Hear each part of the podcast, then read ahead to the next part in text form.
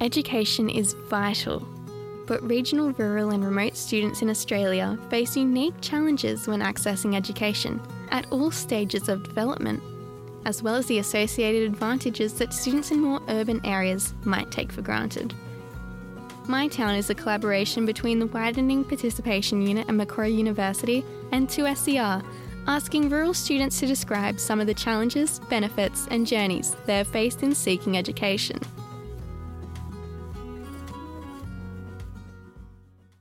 So my name is Zach Mason. Uh, I'm studying currently a Bachelor of Laws with a Bachelor of Applied Finance. So I'm from the regional town of Wauchope. Um, it's about 20 minutes west of uh, Port Macquarie.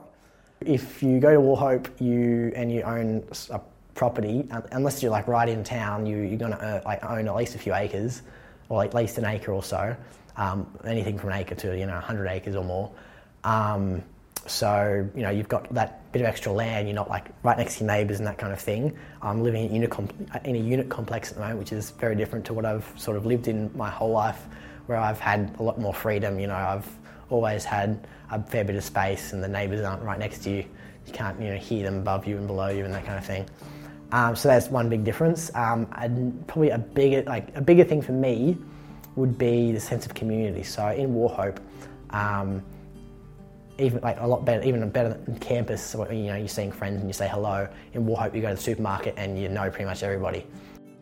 In this six part series of My Town, we're going to be looking at the experiences of rural, regional, and remote students and their learning journey towards university. Um, so, my name is Maddie. I am a second year student at Macquarie. I'm doing a Bachelor of Arts and a Bachelor of Primary Education with a major in early childhood. I am from the north coast of New South Wales, mid north coast. Um, I live, uh, used to live about an hour west of the coast, technically near a small town called Long Flat, but I went to high school in Wauchope. So it's a very rural area. My parents still run a farm. So 10 minutes to the closest petrol station, half an hour to the closest shops, an hour to the closest Kmart. um, probably my, my favourite thing about living in such a small town was just the relationships that you build with other people. Um, in particular, the first thing that springs to mind is I had the same bus driver from when I was three to when I was 18, and I saw him every morning and every afternoon. And he still waves to me when I pass him when I'm at home. Um, and relationships that I built with teachers that I had the whole time through primary school because we had this very small school. Um, and people that I went to school with that we were just very close because there was only a few people in our year. Um, and those relationships are really special to me still. Hey, uh, my name's Sam. I'm from Branxton. I study an economics degree and I'm in my third and final year of this study. I'm from Branxton, or on the border of Branxton and Elderslie. It's a beautiful old town in the Hunter Valley. It's about 20 minutes from wine country. Um, I love the place, beautiful countryside. There's a sign as you enter Branxton which basically says two cemeteries, no hospital, and I think that encapsulates the kind of vibe of Branxton. It's a bit, bit laid back and everyone's there to have a bit of a laugh. Unlike in the city, where there are countless activities and attractions to experience, with no one thing dominating another, rural towns often have defining features or industries that are historically important to the development of the town. I'm Cody. I'm from Coffs Harbour. I'm studying chiropractic science and I'm currently in my third year. Coffs Harbour is a beautiful coastal town. There's loads of beaches, all with different features. Uh, there's a lovely island, Muttonbird Island, has lots of mutton birds on it. It's a beautiful spot to go whale watching during the whale watching season as well. Uh, and we also have the Big Banana Classic, uh, lots of water slides and toboggans and mini golf and chocolate coated bananas there, which is lovely. I think Coffs Harbour's biggest attraction would have been its bananas. Used to be major for banana farms, loads of places that uh, were farming the bananas all across Coffs Harbour. It's dwindled down a little bit now. I think a lot of people in Queensland have started to overtake that business, uh, but there's still, especially out in the country of Coffs Harbour, lots of banana farms, which is wonderful to drive past. So the town is mostly agricultural and uh, it's pretty small, doesn't have any traffic lights, just a roundabout. Um, got a few tourist attractions like bushwalks, etc., around the area. Um, oh, you know, a few boutique stores, but that's about pretty much what defines it. So most people um, that have farmland around the area are running beef cattle. Uh, there are a few dairies around the area. People are moving away from that though at the moment. They're mostly just going back to beef. but some of the surrounding areas still are on dairy. And there's also a few agricultural um, farms, mostly um, a place called Comboyne, they're starting grow avocados, which is pretty interesting. Uh, the town also has, um, it's called Timber Town. It's a heritage theme park where they um, go through the history of, the timber milling in Wauchope. Um, they've also got a steam train there. Um, also, I still I quite like my colleagues back in my old job, so I'm, I'm quite happy to go back there and work a few days during my breaks, which is good. We you know muck around and stuff. I, I like the town and the people. Like so, all the customers um, sort of know like the regular customers because with, with, a rural store you're getting the same customers over and over again. You get to know your customers really well. Um, so all the regular customers sort of know that I'm doing university and they you know ask me how it's going and go, oh, you're going to give me mates rates when you're a lawyer, Zach? And I'm like, no, go away. Um, but um, no, most of the oldies are old, old farmers, or not, not, even not so old farmers. They're, they're all good. They're good, good fun, and um, you know they, they respect you. And um, when they see you back, they they always strike up a conversation. It's good fun. I like it. Um, the town identifies predominantly with wine. There's a lot of wine in that region, and uh, the other big source of income is the mines. So, much like most of the Hunter Valley, it's uh, it's fueled by mining. Which, while I don't agree with the environmental ethics of the case, it's provides it provided me with a home. So it's, it's quite warranted in that sense. Um, so I picked grapes uh, down the road at Pierre's Wine, the local winemaker. It's, uh, it's bloody hard work. It's I didn't do it for too long because you get sick of crouching and snipping your fingers. But it's it's take you take pride in your work when you do stuff like that because it does fuel the local economy. Living in a rural town means being deeply entrenched in a close knit community. People in the area often have closer bonds with their neighbours who are tens of kilometres away than they would be if they lived in an apartment complex with neighbours who shared a wall. I was born in Mount Isa, that's where my parents met. Dad was a miner in the Mount Isa mines. My mum worked in the local RSL. It's uh, quite a love story. Half Maltese, half Bogan, which I'm very proud of. Dad, I moved to Wauchope because Dad got a teaching position uh, or principal's position um, in one of the smaller towns surrounding Wauchope. I moved to Wauchope when I was three, so that's roughly 18 years ago when they moved there. Um, so yeah, 18 years they've been in Wauchope and um, part of the region. They're both teachers, um, so they've been um, involved in a few of the community schools and yeah, so been a big part of the community in that sense. So yeah, my parents recently bought a farm, so it's 260 acres. Um, you might not know what 260 acres is, but um, if you look at Macquarie University on a map, then it's about the same size as that. Yep, so I live on a property in Coffs Harbour. We also have several cows. Um, it's good to make some money off them. Uh, we also have a lovely dam where there's heaps of turtles in it um, and they come onto a little log and they sunbake in front of our house. Um, great for motorbike riding and maybe even getting some horses eventually.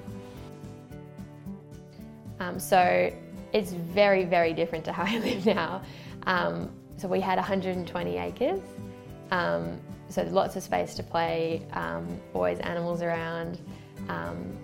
there was some challenges, obviously being so far from town it meant that participating in extracurriculars was a bit different. Um, we would have to drive for half an hour to get to anything, so we would have to pick certain things that we wanted to do. Um, so I played netball and my siblings played hockey, and that was about it. um, always love playing sport. That's uh, dad's not a big sportsman, but mum mum loves loves sport. Um, I did captain the Lochinvar Rovers down the road, so that's a claim to no fame. Um, just kept keeping myself busy up there, and that's how you meet people in the country. The destruction of the bushfires that began in September of 2019 were felt across the country, but it was Australia's rural towns that were on the front lines. Similarly, when droughts strike, it's rural towns that suffer the most. My name is Bill Buster. I'm studying a Bachelor of Human Sciences majoring in human movement and public health policy and promotion.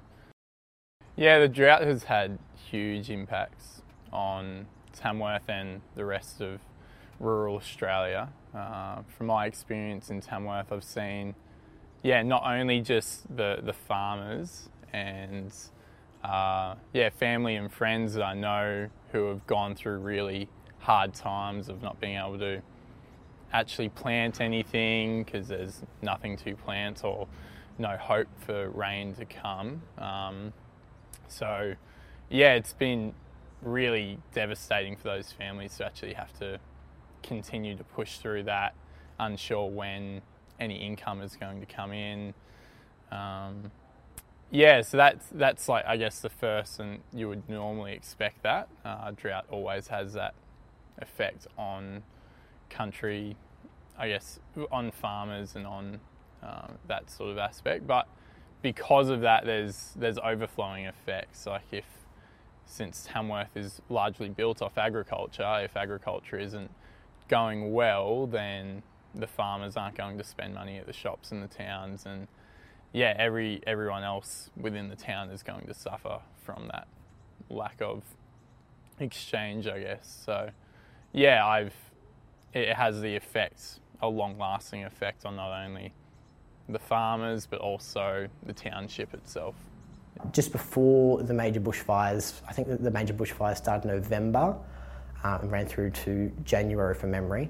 Um, we got hit with a bushfire a couple of months prior to that, um, which was fortunate, which meant we got all the fire trucks at the time, whereas we wouldn't have got them otherwise. So it burnt about um, a couple hundred acres of the um, of the farm and a few fences. So still refencing that, but um, such is life. I know uh, there, there's a, a, wood mill, uh, like a timber mill, that's um, further out from Wauchope, about an hour away, oh, probably 40 minutes away. Um, it was burnt down. Um, lots of people, like you know, lost, like you know, there was hundreds of thousands of dollars worth of fencing lost. I don't think a lot of people lost cattle, but but yeah, just the damage in terms of like agricultural land, fencing. I know quite a few people lost their houses. If you go further um, to Kempsey, which is near Port Macquarie, there uh, like an entire small town was wiped out basically. But yeah, big big impact there. But um, we're rebuilding pretty well. Growing up in an area with such a strong community presence and so much free space and bushland to explore means that when students do move to the city, sometimes they find that absence makes the heart grow fonder. Yeah, the, to overcome the, the challenges of the hecticness of and busyness of Sydney, I I've gotten really into hiking um, and really into valuing being able to get out of Sydney. Um, I really value the time in Sydney for those friendships and opportunities, but also any any chance I can, I kind of get out of Sydney to go see a national park or go to the beach. Um, which, yeah, I think Sydney is really well positioned for that. Uh, it's surrounded by gorgeous natural landscapes, so it's actually a really good position for that. Yeah, yeah Tamworth is a, a gorgeous place, so um, I'm starting to realise that more and more that I'm away from it.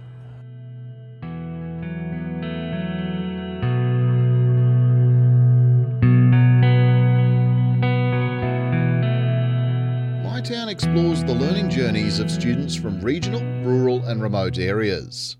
My Town was created, researched, and produced by Macquarie University's Widening Participation Unit.